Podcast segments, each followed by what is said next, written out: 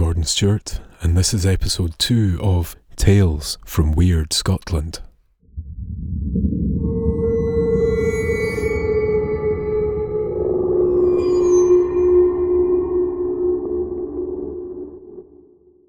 The Light of the Seven Hunters.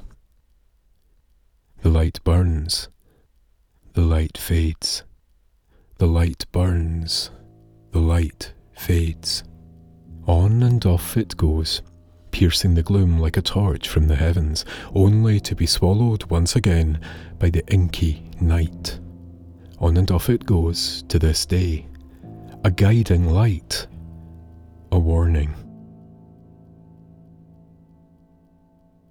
It can be said that in some ways, gravestones are the kin of lighthouses, lonely monoliths on the edge of a great unknown.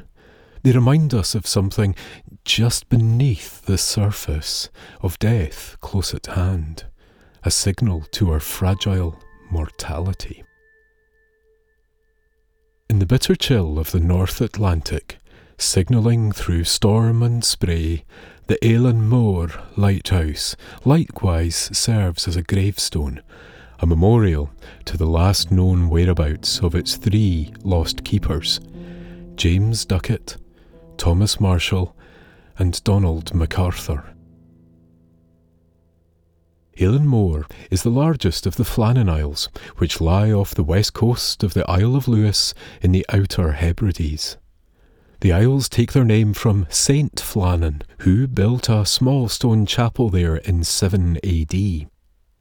Though locally, the islands are also known by a different name. Seafarers call them the Seven Hunters, a title referring to the many mariners' lives lost in the treacherous waters around those dark figures of rock seven hunters who stalked the mist and spray of the grim and grey Atlantic. There are tales, too, of a phantom which roams those desolate islands, a ghostly presence which unsettles travellers and ensures none stay long. It is possible that this phantom is the once benevolent spirit of Saint Flannan curdled by exposure to untold centuries of howling winds, ferocious storms, and unending nights on these outcrops of rock at the edge of the world.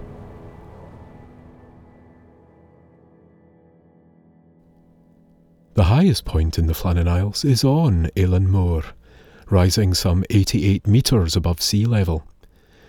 It was on this blasted peak at the edge of the great seas that the lighthouse was built. The intention was to protect those sailing near, to help guide them through the unforgiving waters.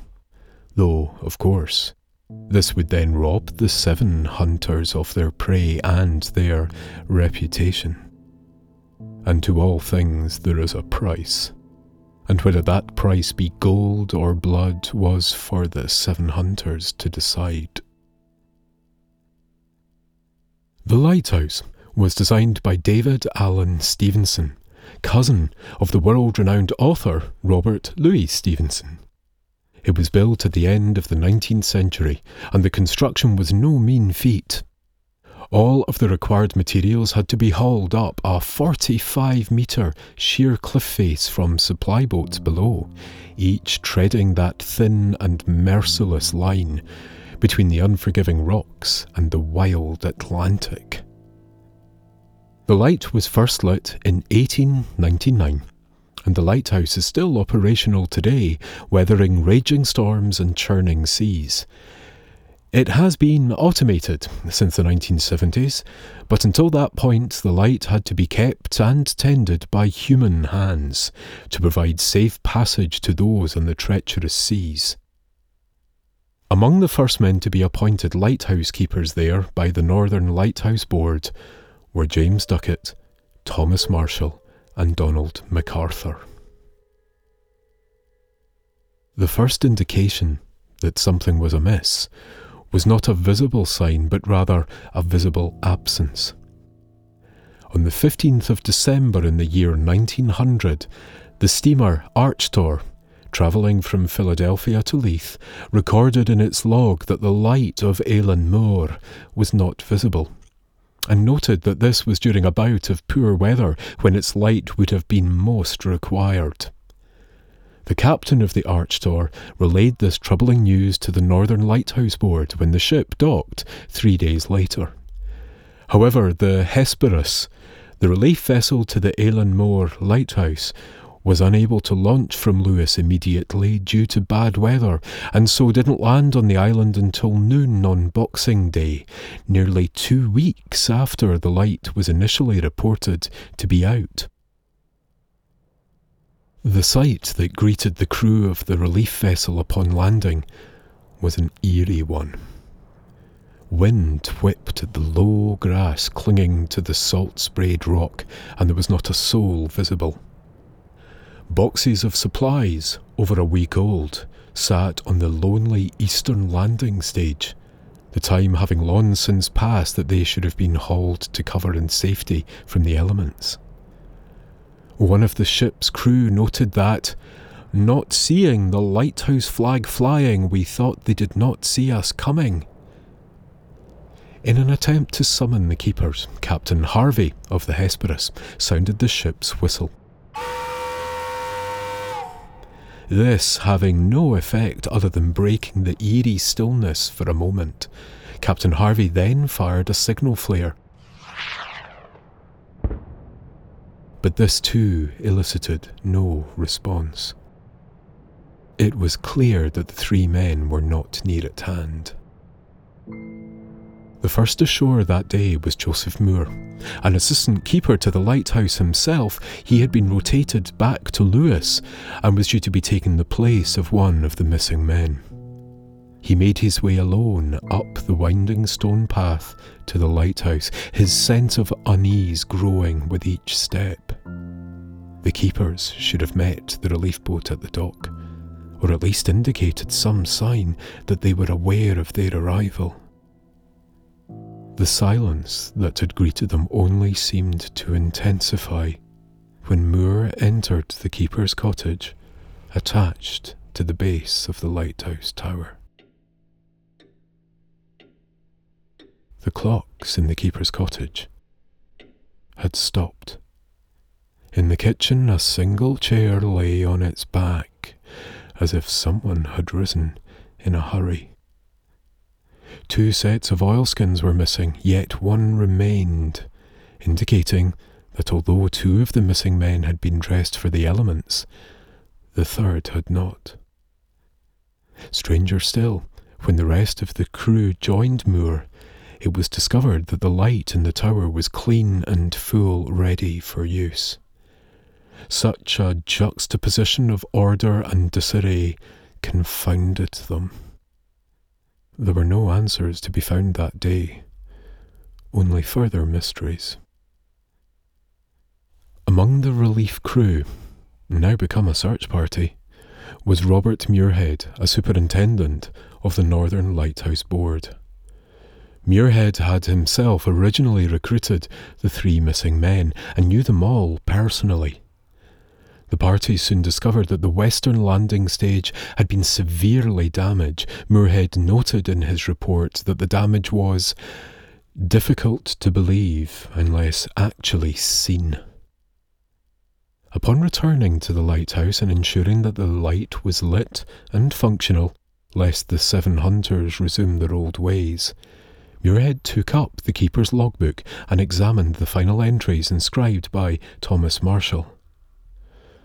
On the 12th of December, the log told of severe winds, the likes of which I have never seen before in 20 years.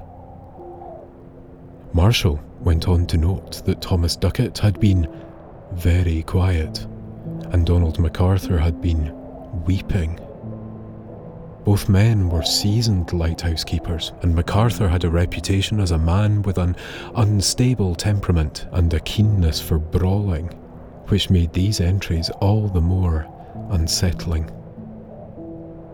The following day, Marshall wrote that the storm still raged outside and that all three men had been praying. Curiously, no storms had been reported in the area during the period that Marshall claimed the island had been ravaged by unheard of winds. The final entry in the log simply stated Storm ended. Sea calm. God is over all. These words were written on the 15th of December, the very day that the Archtor had sailed past and noted that the light was not operational. Whatever happened on that island to those men surely had taken place on that day. There is an old proverb When the wind is in the east, 'tis good for neither man nor beast. Given that the log noted hellish winds, and from the damage done to the western landing, it's possible that those howling furies, which were lately calmed, had risen once more and somehow driven the men to their untimely deaths. Maybe they were guided to misadventure out in the storm in some doomed attempt to save unsecured equipment and lost to the violence and hunger of the seas that day.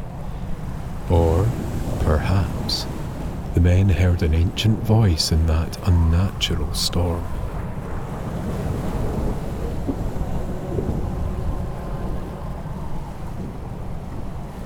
Perhaps the raging winds and crashing waves stirred something dark within their hearts. The loneliness and isolation of the place, compounded by the phantom storm at last compelling one of the keepers beyond his reason to commit some monstrous act against his fellow men, and then seek the contrition of the sea, allowing the waves to swallow him whole as penance for his crime. But the answer to this story we will never know. The bodies never were found. Perhaps they're down there still, drawn beneath the waves by the seven hunters, the bloody prize of one final hunt. Fathoms down, eternally forced to perform a perversion of their duties for some obscene lighthouse in the cold, crushing depths. A broken mirror reflection of the one they tended in life, its green and black light glimmering in the dark signalling forever to eyes unknown. Or maybe their mortal remains are still drifting with the tides, slowly making their way home.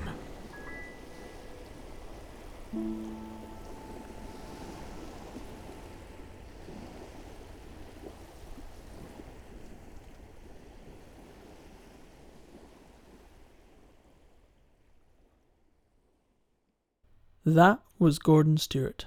Check out his blog at borderlandscotland.wordpress.com.